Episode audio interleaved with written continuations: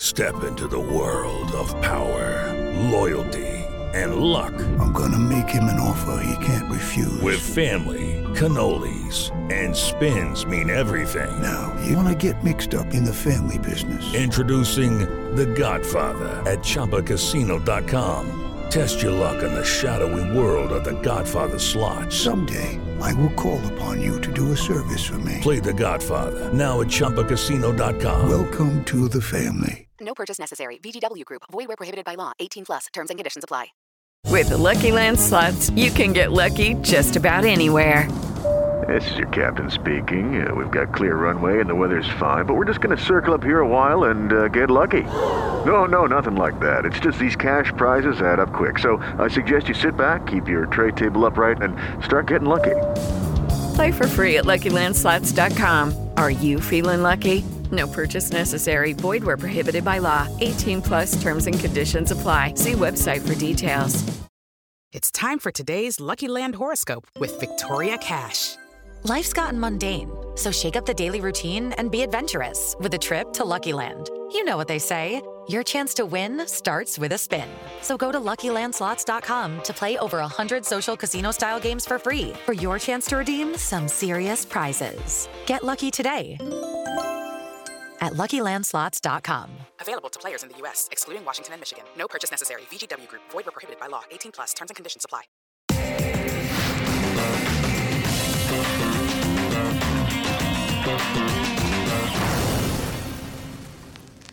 Hello, everybody, and welcome back to the Cricket Unfiltered podcast. I'm your co-host, Menners. I'm joined by Gav Joshi. Gav, how are you? I'm good, Menners. How about yourself? Yeah, very good. How was your weekend? Yeah, it was good. Plenty of cricket. Jeez, a lot of sport. I mean, I love September.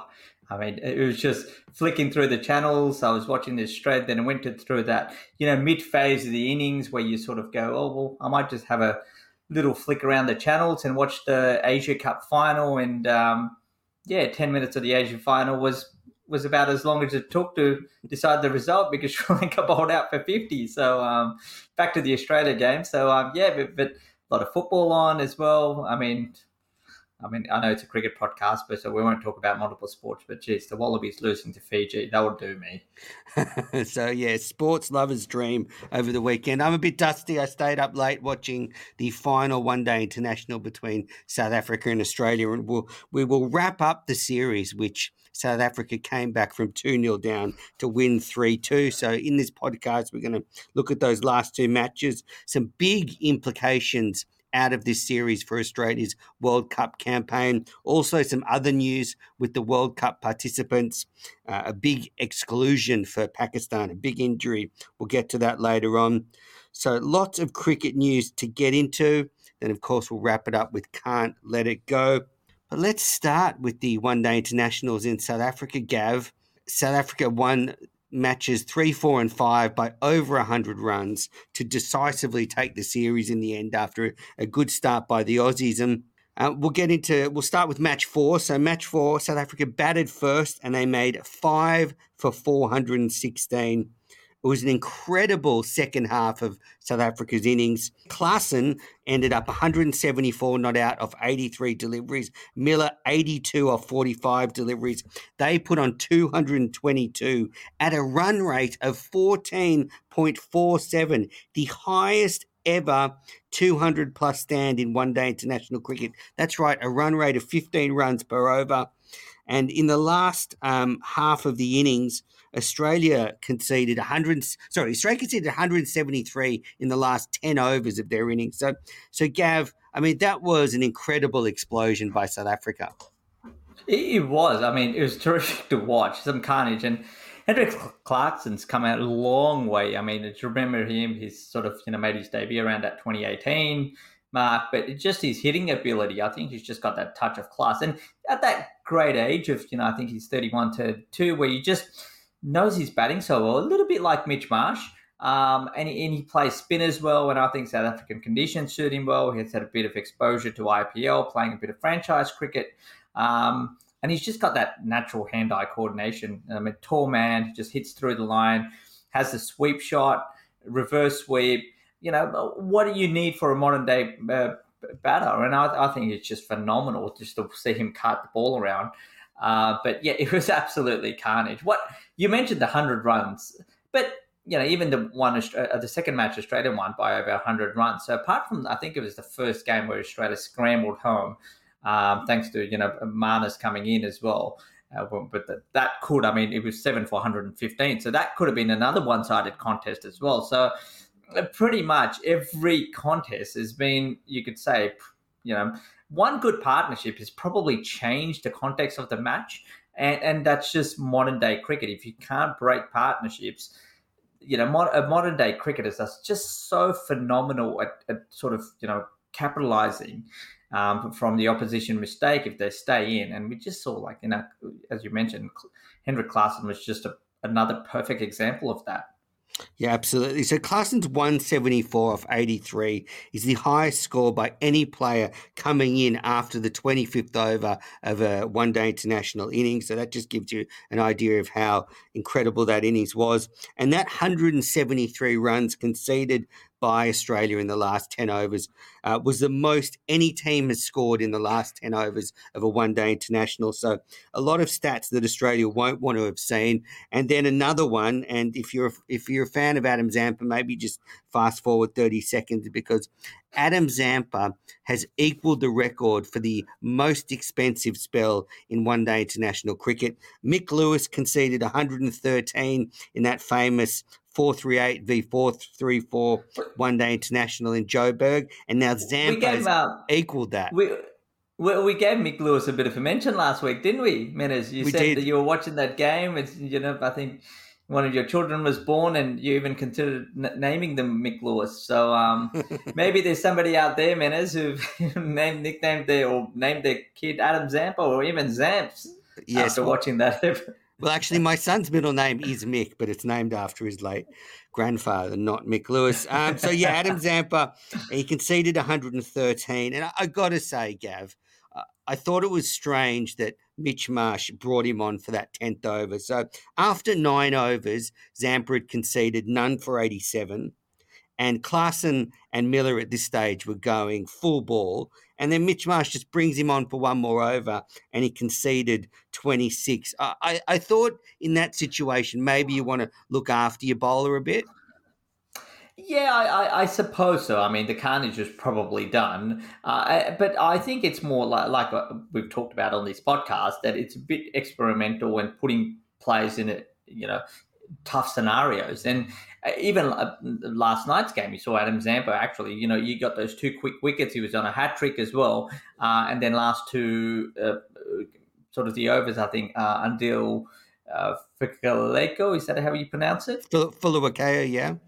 Phehlukwayo, you know, he took the... But, you know, Adam Zampa came back in that 48th over strong. And there's been a lot of emphasis on Adam Zampa actually bowling at the end as well. So it's been very attacking captaincy, which has not just come from Mitch Marsh, but even before that from Aaron Finch.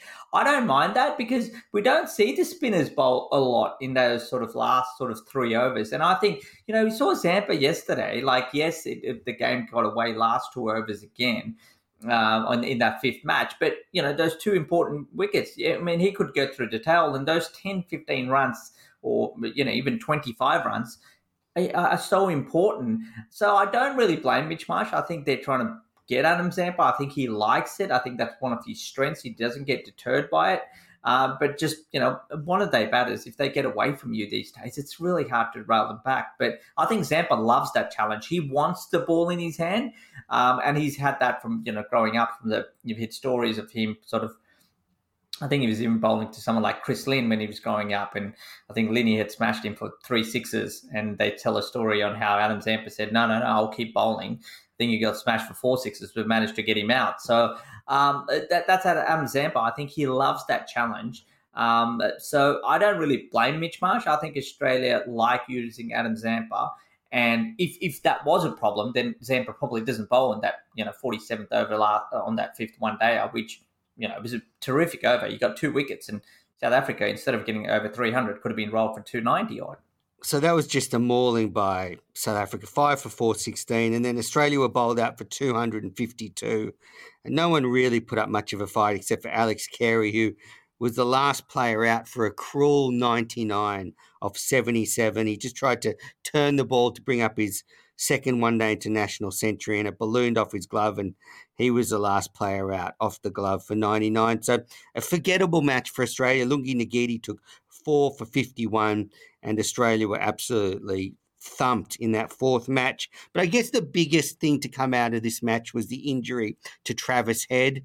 He sustained a blow off Curtsey when he was batting. He continued a bit longer, then had to retire hurt, and it's come out that he's got a bad fracture in his left hand, and he's not going to be available for the beginning of the 50-over World Cup. He's headed home now for more diagnosis. He doesn't need surgery, but it's unequivocal he won't be able to play a major part in the World Cup.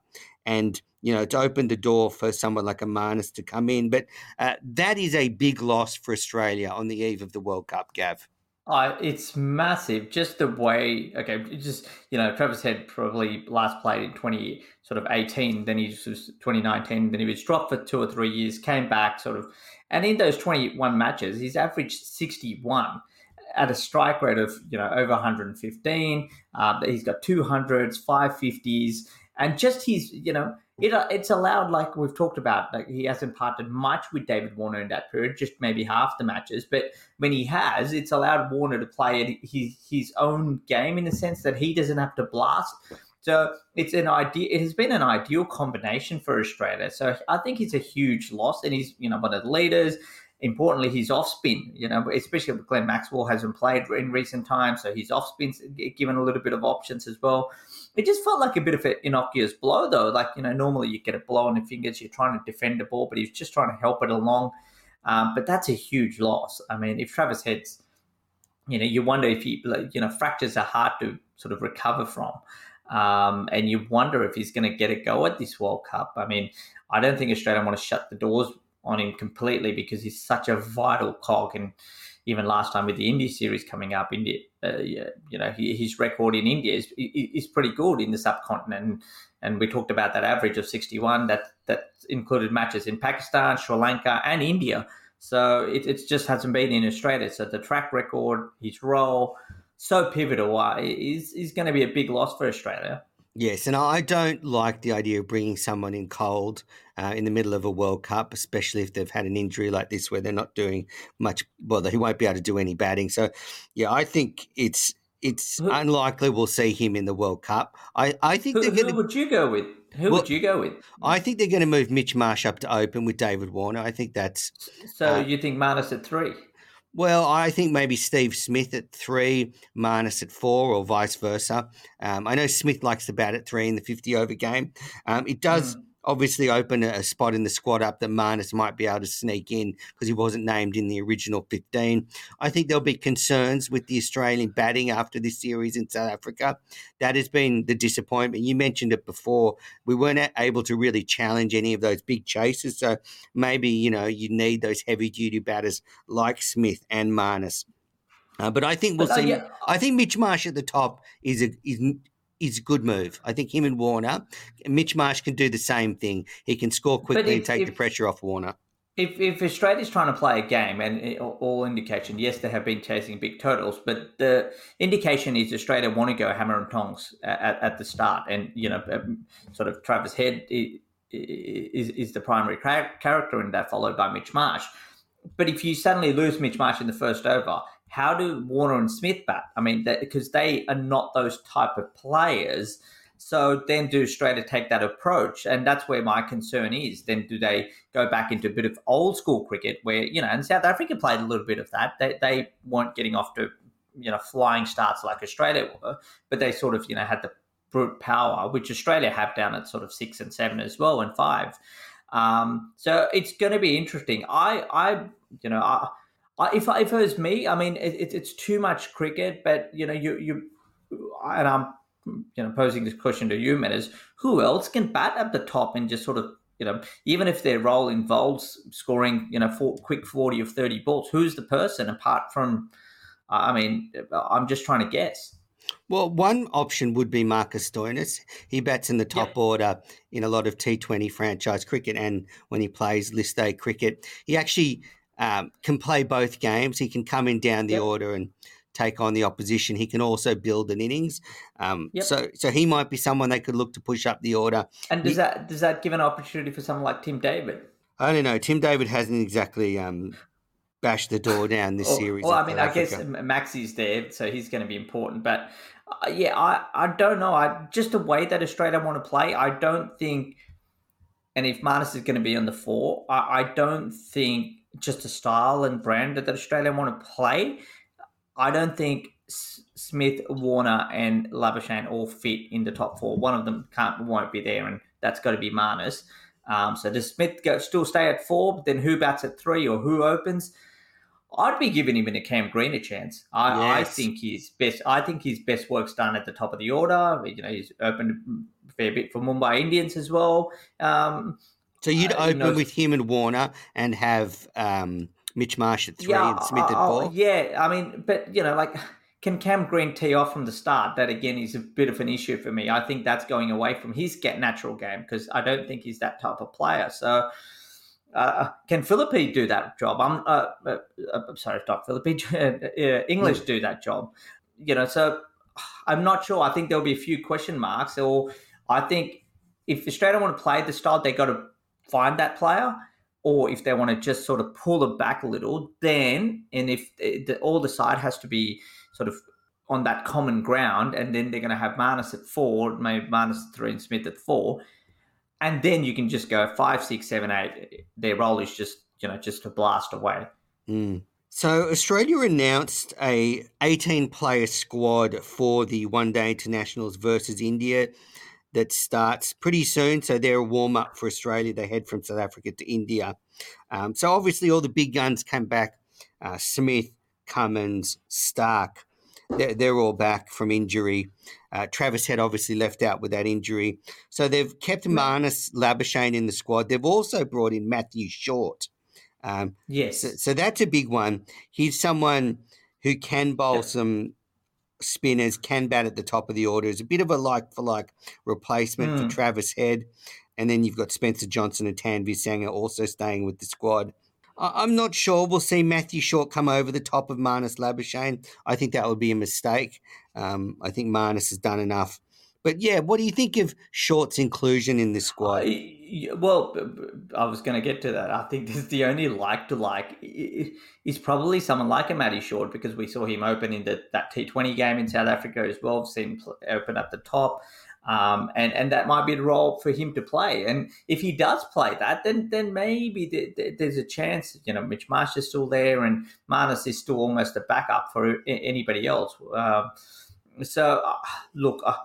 I just don't know if the wickets are quite flat.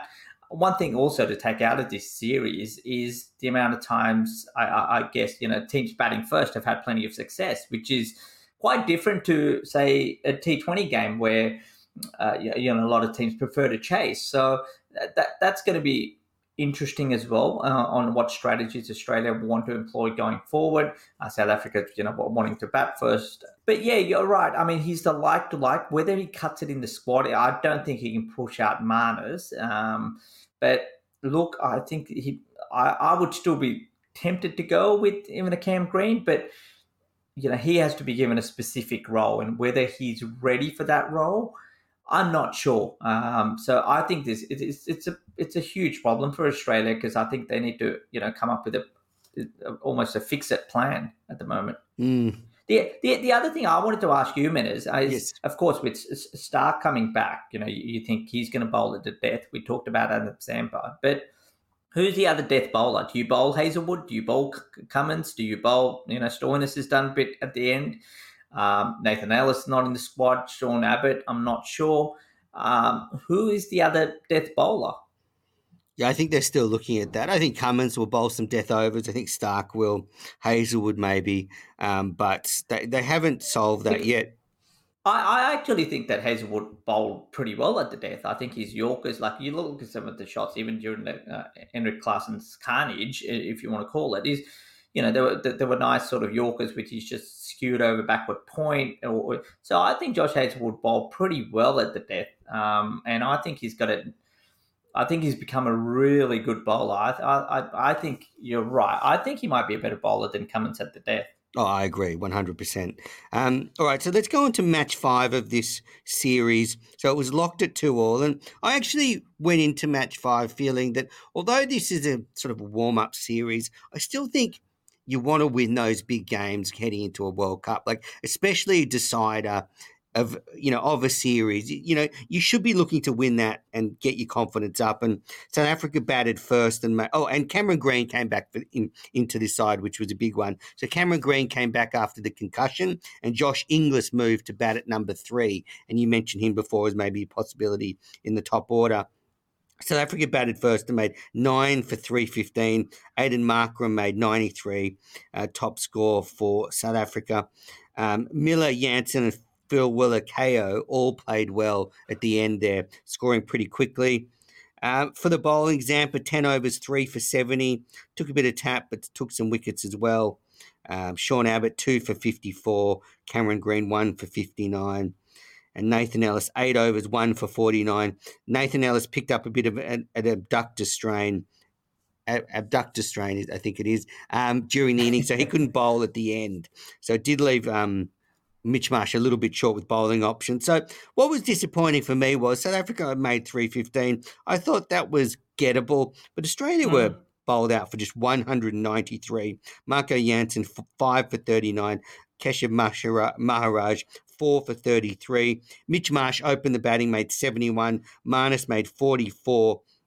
But Australia lost by 122 runs, and meaning we got beaten by over 100 runs in the last 3 games.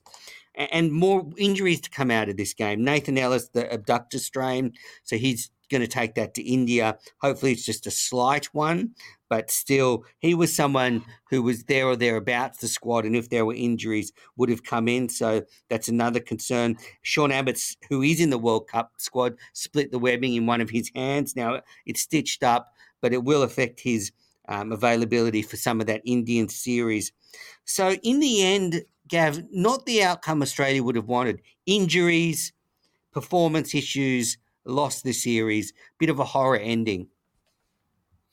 Yeah, I mean, they would have liked to take a little bit more out of the series. I mean, what's the positive? Well, we talked about Mitch Marsh, extremely positive. I still think, you know, I think Josh Hazlewood is very good. You take something out of that. You know, Alex Carey is still doing his job pretty well, you'd think. But it's what Marnus Labuschagne, of course, you know, by putting his hand up and probably trying to force his way into that 15-man squad.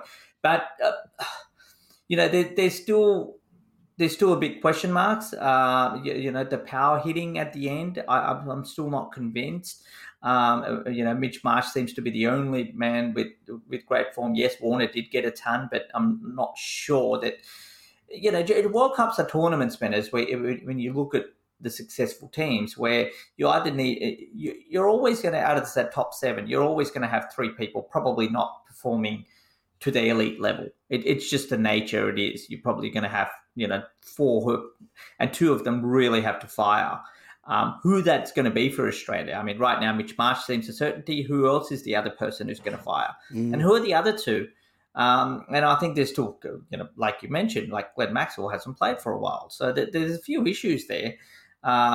You know, Steve Smith, we know what he can do, but do we have somebody else around him who can ensure that, you know, Smithy feels comfortable at that number 4 and even striking at 100? Clearly, if teams score in excess of 300, and you're right, I mean, Wanderers is a great chasing ground. You know, and you could blast 90 runs in the last 10 overs at the Wanderers. It's just most records show you that. So, you know, Australia going hard again at the top, but then, you know, you almost need somebody to consolidate that innings. Marnus tried it last night. Didn't quite work. A brilliant over by Marco Jansen. You know, he got 3 wickets and sort of just blew the game open. I think it was the 22nd or 24th over. But, yeah, there are a few question marks. And, you know, the other teams are probably coming into this tournament in probably more form. But it'll be interesting to see. A good thing for Australia is the World Cup's, you know, while it might be only about 2.5 weeks away, they've got a really intriguing series against India where they can continue to, you can call it experiment, but give opportunities and different roles again. I don't think winning is the primary goal. I still feel it's more about sort of game time and putting players under pressure a little bit more. All right, I've got some concerns from this series. We're going to take a first quick break, and then when we're back, I want to talk about my concerns from this series. Okay, round two. Name something that's not boring. A laundry? Ooh, a book club. Computer solitaire, huh? Ah, oh, sorry, we were looking for Chumba Casino. That's right, chumpacasino.com has over 100 casino-style games. Join today and play for free for your chance to redeem some serious prizes. Chumpacasino.com. No purchase necessary. Void where prohibited by law. 18 plus terms and conditions apply. See website for details. Lucky Land Casino, asking people, what's the weirdest place you've gotten lucky? Lucky? In line at the deli, I guess? Aha, in my dentist's office.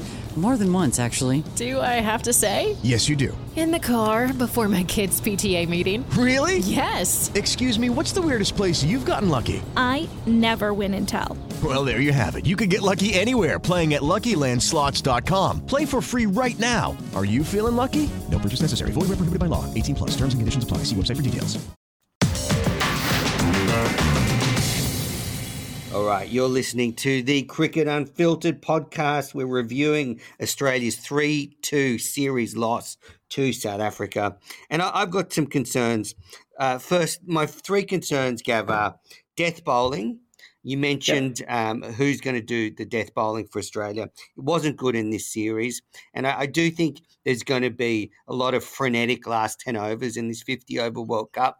If we've seen anything improve between the 50-over World Cups, it's that power and explosion at the end. And I think we're going to see a lot of T20 cricket in that last 10 overs where, 10, 12 and overs regularly being conceded. So I think our death bowling has to be spot on.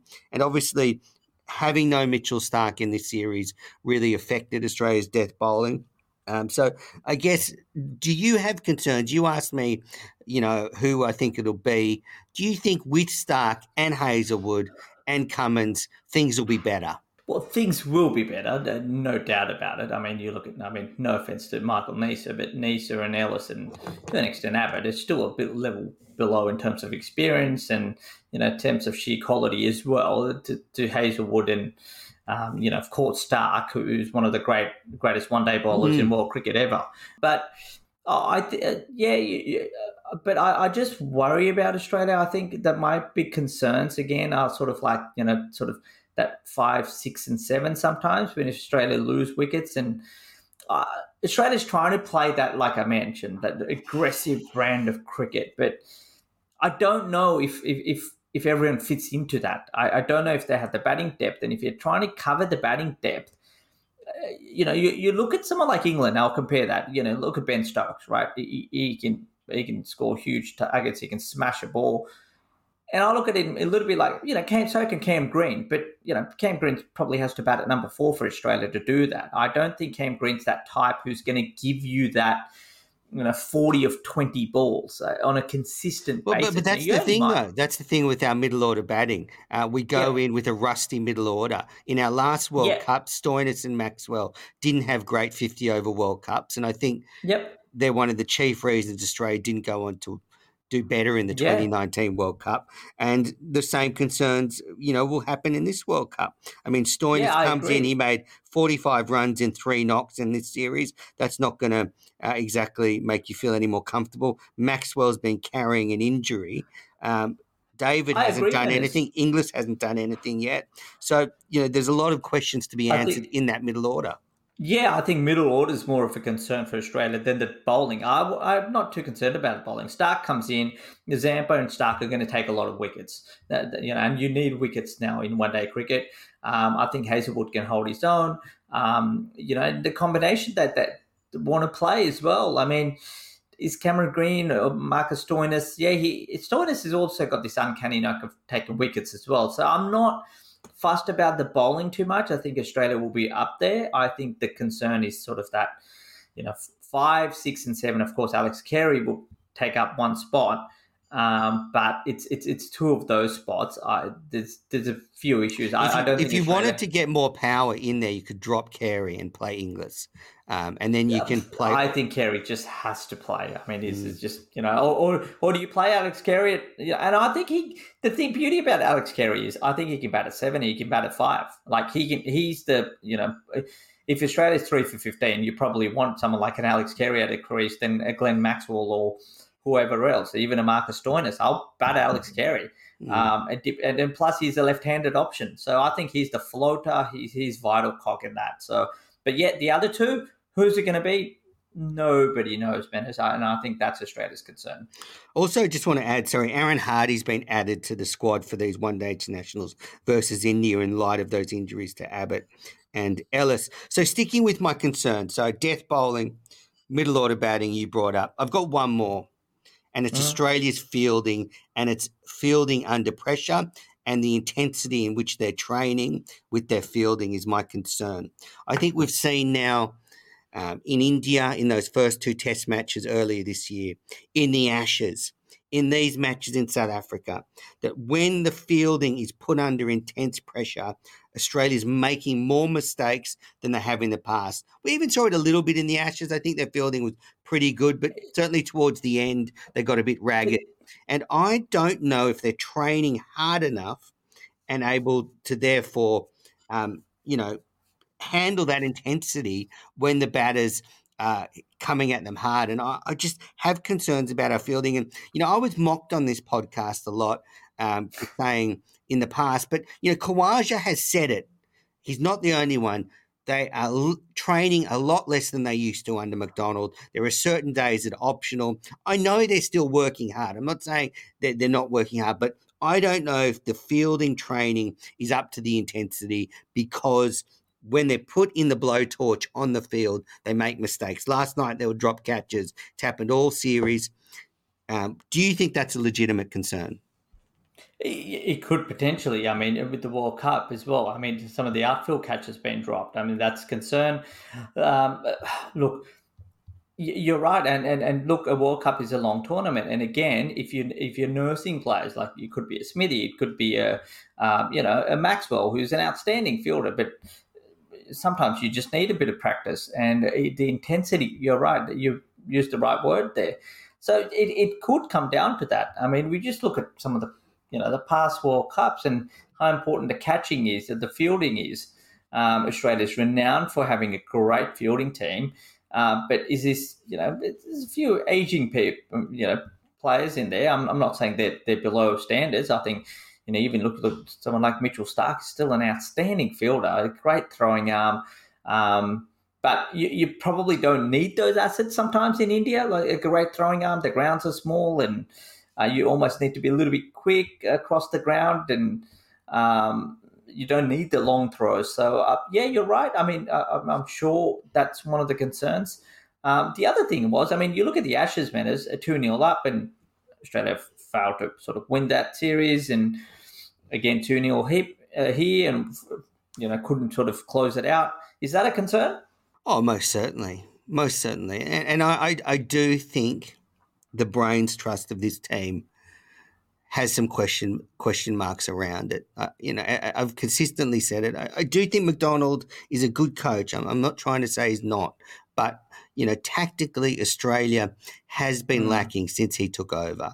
We thought, Australia did so well in Pakistan winning 1-0. Well, in the light of what England did, maybe we didn't do that well, because they went there and smacked Pakistan all around and took a totally different approach.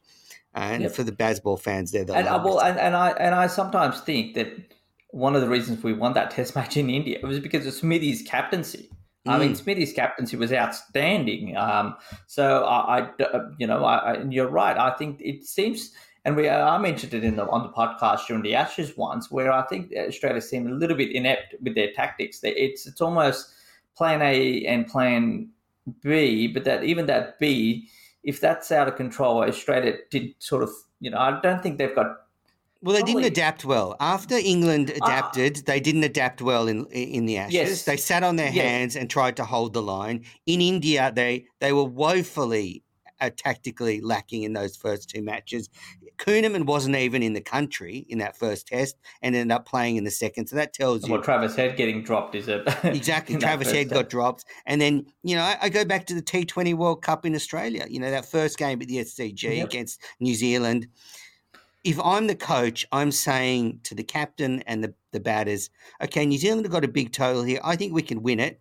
But what we don't want to do is lose by 100 runs and be way behind for the rest of the tournament in net run rate. So I think McDonald has struggled in the bright lights. That's my assessment of him. Still a good coach. He's still facilitating good results from the team. But, you know, you know, I just think he has to take a lot of the blame for the tactics. So I have those concerns. And you look at that. You mentioned that Australia-New Zealand game, and the other bewildering tactic was that was it's a turning track in Sydney. It turned a mile, I think. Ishodi had success, Santner had success, and Australia decided to bowl first. So, and we've done a lot of matches at the SCG leading up to that, and we knew how the SCG wickets played. We had, a couple of former New South Welshman going, "Oh, mate, this year's different. It's dry. You want to almost bowl." And I think it was the England-Pakistan semi, or was it not England? Pakistan. Who did Pakistan play in the semi-final, Menners? Or it might have been before the semi-final. South Africa, now, but it might or Bangladesh. It was a real Sri Lanka. It was a very low-scoring game as well. So, so these things, I think they matter. I think you're right. I'm with you a little bit. I think there's that little bit of, I don't think tactically you're right. McDonald's great. I think the players love him, and that's important. But can he push them to another level? One can argue that you don't need to push Smith and Marnus Labuschagne, but what about the others? If the things don't rattle a bit. Players management side, I think he's terrific, and it's been proven. Players want him there, they like him, but at the end of the day, you've got to look at results. And Australia should have won the Ashes. T20 World Cup was a failure. Yes, they won. Important tour you missed out with Sri Lanka. But we're getting a little bit sidetracked. I know. I think it's my concern is how Australia does in the bright lights. And I've said it many times. I think George Bailey's not doing them any favours, making Pat Cummins captain. I think, I don't want to bash them, but you might get a mad Manners about this if we exit the World Cup early. Go on. No, Manners, I mean, you said that. And last week I was more confident about Australia, but... yeah, just watching some of the other teams, like even in the Asia Cup and so forth, and you think, well, you just don't know. Well, okay, I just want to wrap this up. So just on Steve Smith, we mentioned him as well. News in the Sydney Morning Herald that he's had a cortisone injection to get his elbow right. So he's not 100%, but he feels that it'll heal and it'll be fine. We absolutely need Smith to have a massive World Cup. So Australia heads to India, having lost the series in South Africa, so they were unable to make a statement. Leading run scorer for Australia was Marnus Labuschagne, 283. David Warner, second, 206. Leading wicket taker Adam Zampa with 8 wickets. So, look, nothing really to write home about from that series from Australia. As I said, I think Marnus probably putting his hand up for World Cup selections, the real story. But, now I want to talk about a statement. So, here's a statement from the home side. You said India are a good shake to win the World Cup on home conditions. Well, boy, did they make a statement overnight. They blasted out Sri Lanka for just 50 in the Asian Cup final, bowled them out in the 16th over. Siraj took 4 wickets in his second over. He finished with figures of 6 for 7. Sri Lanka at one stage was 6 for 12, so they actually did well to get to 50. And then India, to make a complete mockery of it, hit 51 in just 6.1 overs without losing a wicket. Now, that is a statement performance from India. It was. I mean, when you look at the bench strength, someone like Mohammad Shami can't get in at the moment as well. Shreyas Iyer, who's a terrific young cricketer, he can't get a go at the moment as well. He's had some back issues. One area where I think India have an advantage is they have played a lot of 50-over cricket between the World Cups. They've played more matches than any of the sides, and I think it's set them up well. Yeah, and no, I think historically, I think Indian batters love the. I think that's always been their strongest format. You see India, their record at sort of T20 cricket, despite the IPL, is not that great. And one of those reasons is you look at a lot of the IPL franchise, and none of you haven't got many Indian players who occupy sort of that 5, 6, and 7 slots. A lot of the power hitting has gone to the West Indies, the Australian players, the English players. So no one like.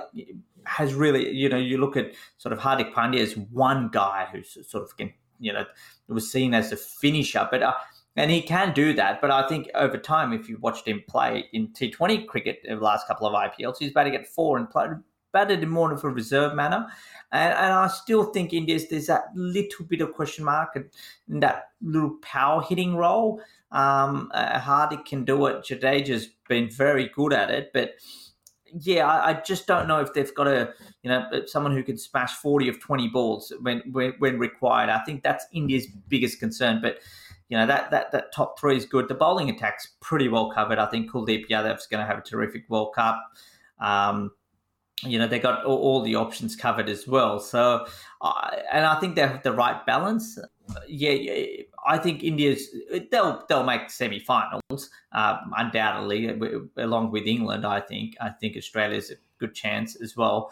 But yeah, look, you have to worry about you look at I mentioned how competitive the World Cup, and suddenly you can have Sri Lanka having what they did, and even a bowling team like Australia could do that to Sri Lanka. It's just a bit of helpful conditions. This Pakistan lineup could destroy the Australian lineup. So I think there's a lot of sort of question marks there.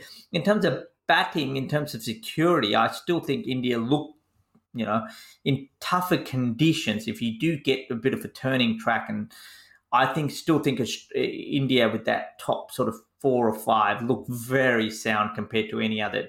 England will try blast their way out. Australia probably don't have that many options. But you're right. India just incredible. Are they your favourites, Menners? Oh, I think so. I think on home conditions, I think India, Pakistan, even England, unfortunately, will probably give it a bit of a shake. And after this series, I actually not sure Australia will make the semi-finals. I think. Oh, wow. I think they're taking this tournament for granted, making Cummins the skipper. Resting, I just think this, they'll probably just fall short. I think it's going to be very competitive, but I can see Australia being in that sort of 5th position come semi-final time, and we'll look back at some curious tactical decisions. All right, other World Cup news. Naseem Shah, the Pakistan right-arm quick, has been ruled out of the World Cup with a shoulder injury. That's a big exclusion for Pakistan, Gav.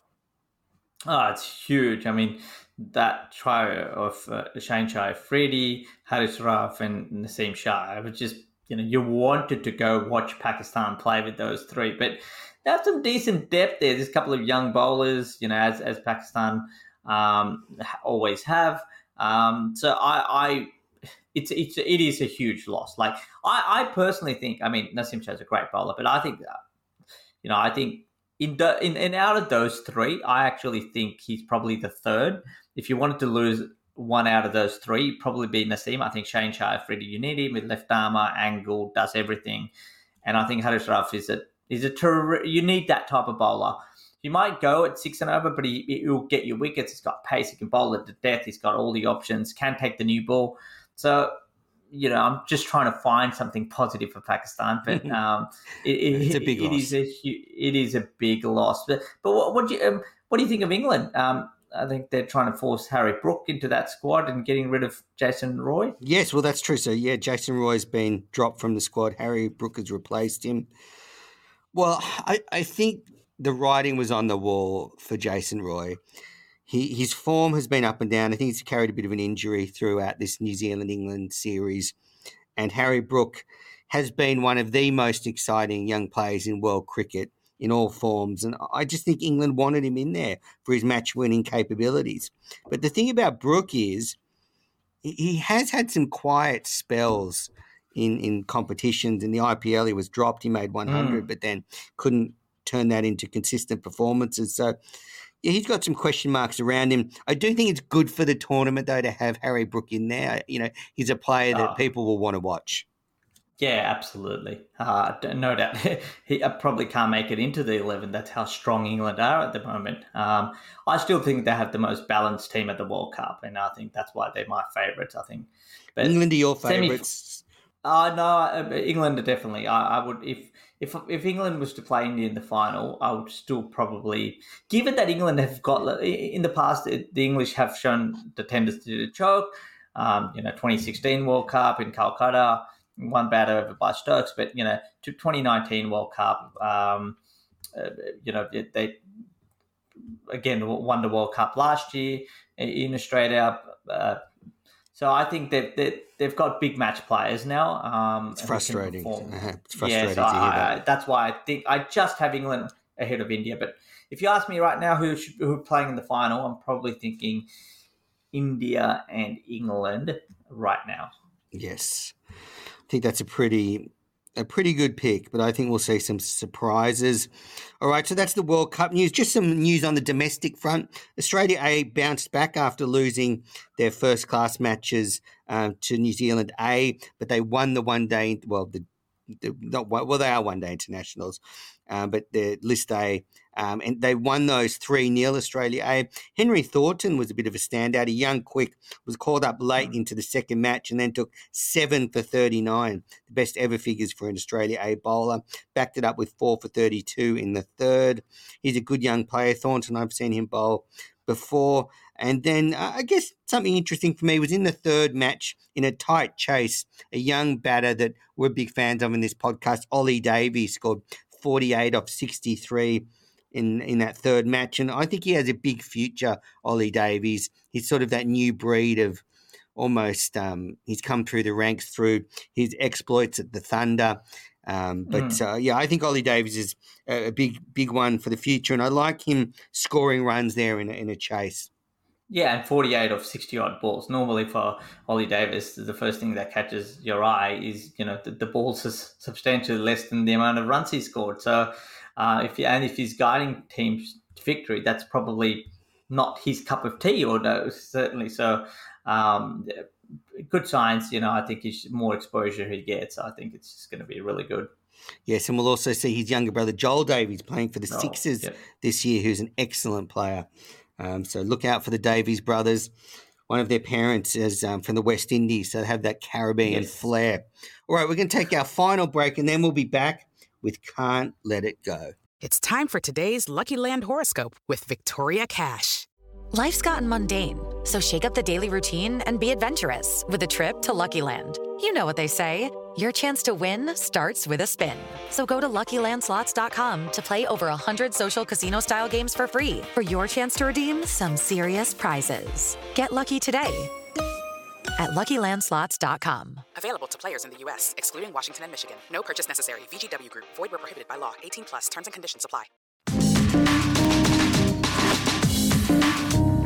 You're listening to the Cricket Unfiltered podcast. It's Can't Let It Go time. Gav, what is your Can't Let It Go for this week? Can't let it go. Well, I can't let it go that international teams are still bundled out for 50 runs. I was coaching, I was the under-12s, and even they managed to get 63. And, some of the kids don't know how to hold a bat yet, Menners, but...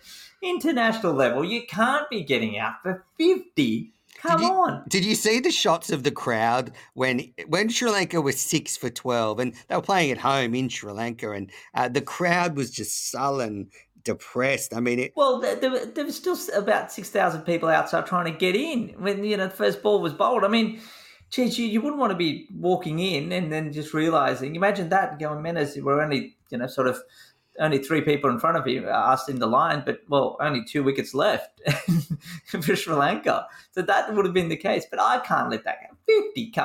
I can take a 70, right? But anything 50 or less. And in a final. Presumably Sri Lanka have been playing okay to make the final.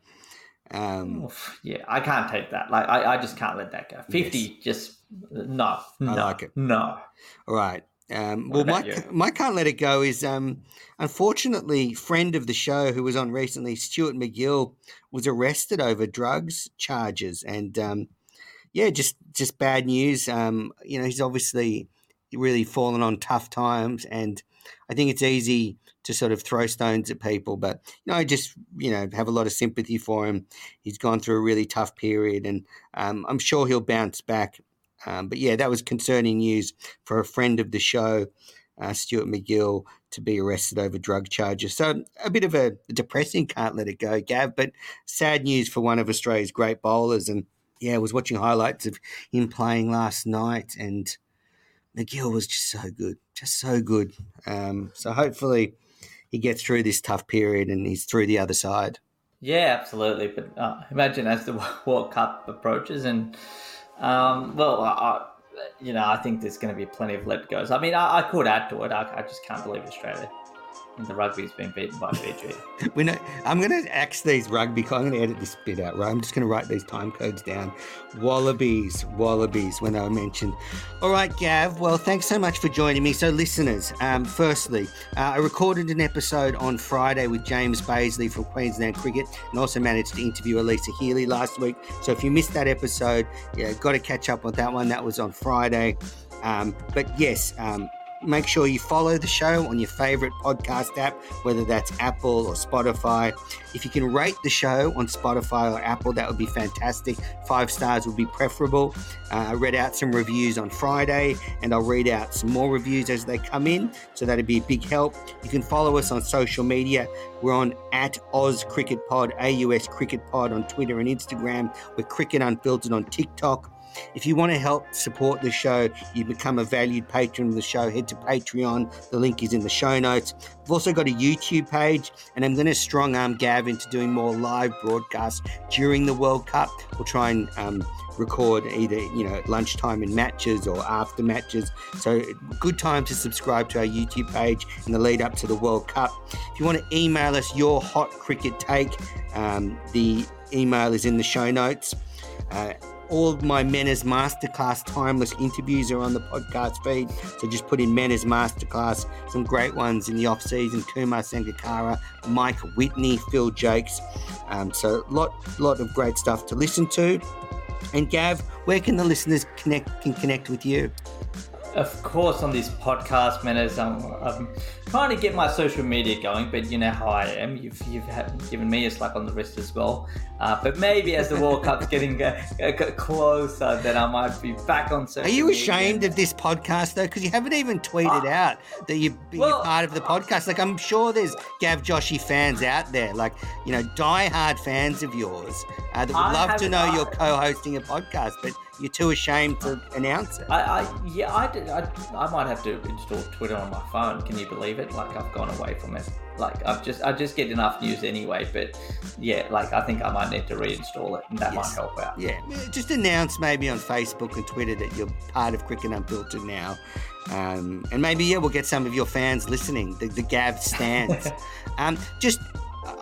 Before we go, Gav, you released a book with Barrett Sundaresan in the off-season. How's it going, and what's it called again? I want to get the name right. Yeah, it's going great, Manners. It was about Australia's emphatic, India's emphatic win down under last time they toured here. And, you know, it's called The Miracle Makers. It's got a lot of, like, you know, behind-the-scenes stories. A couple few players have been able to talk as well. But, yep, you can get online. I think it's on Amazon. I have a read of it. It's probably not going to... might get a few more eyeballs, maybe even next summer when India get out here. But, it's got a lot of interesting stuff. Some of the players have, of course, gone on to play for India. It's just not about that series. It's a little bit, you know, some really nice anecdotes and what makes them as good as they are, and some really good tales from, you know, former Indian coach Ravi Shastri. You hear his opinions on commentary, but, yeah, behind the scenes as well, he's told some really good tales. Oh, fantastic. Well, that's Miracle Makers. Go and find it. I'd love to do a bit of a deep dive with you on that book at one stage. You need to give me a signed copy as well. I certainly will. All right, listeners. Well, that's it for Cricket Unfiltered. We'll record another episode at some stage this week. Thanks, everybody, for listening, and we'll be back soon. See you, Gav. Thank you, Manners.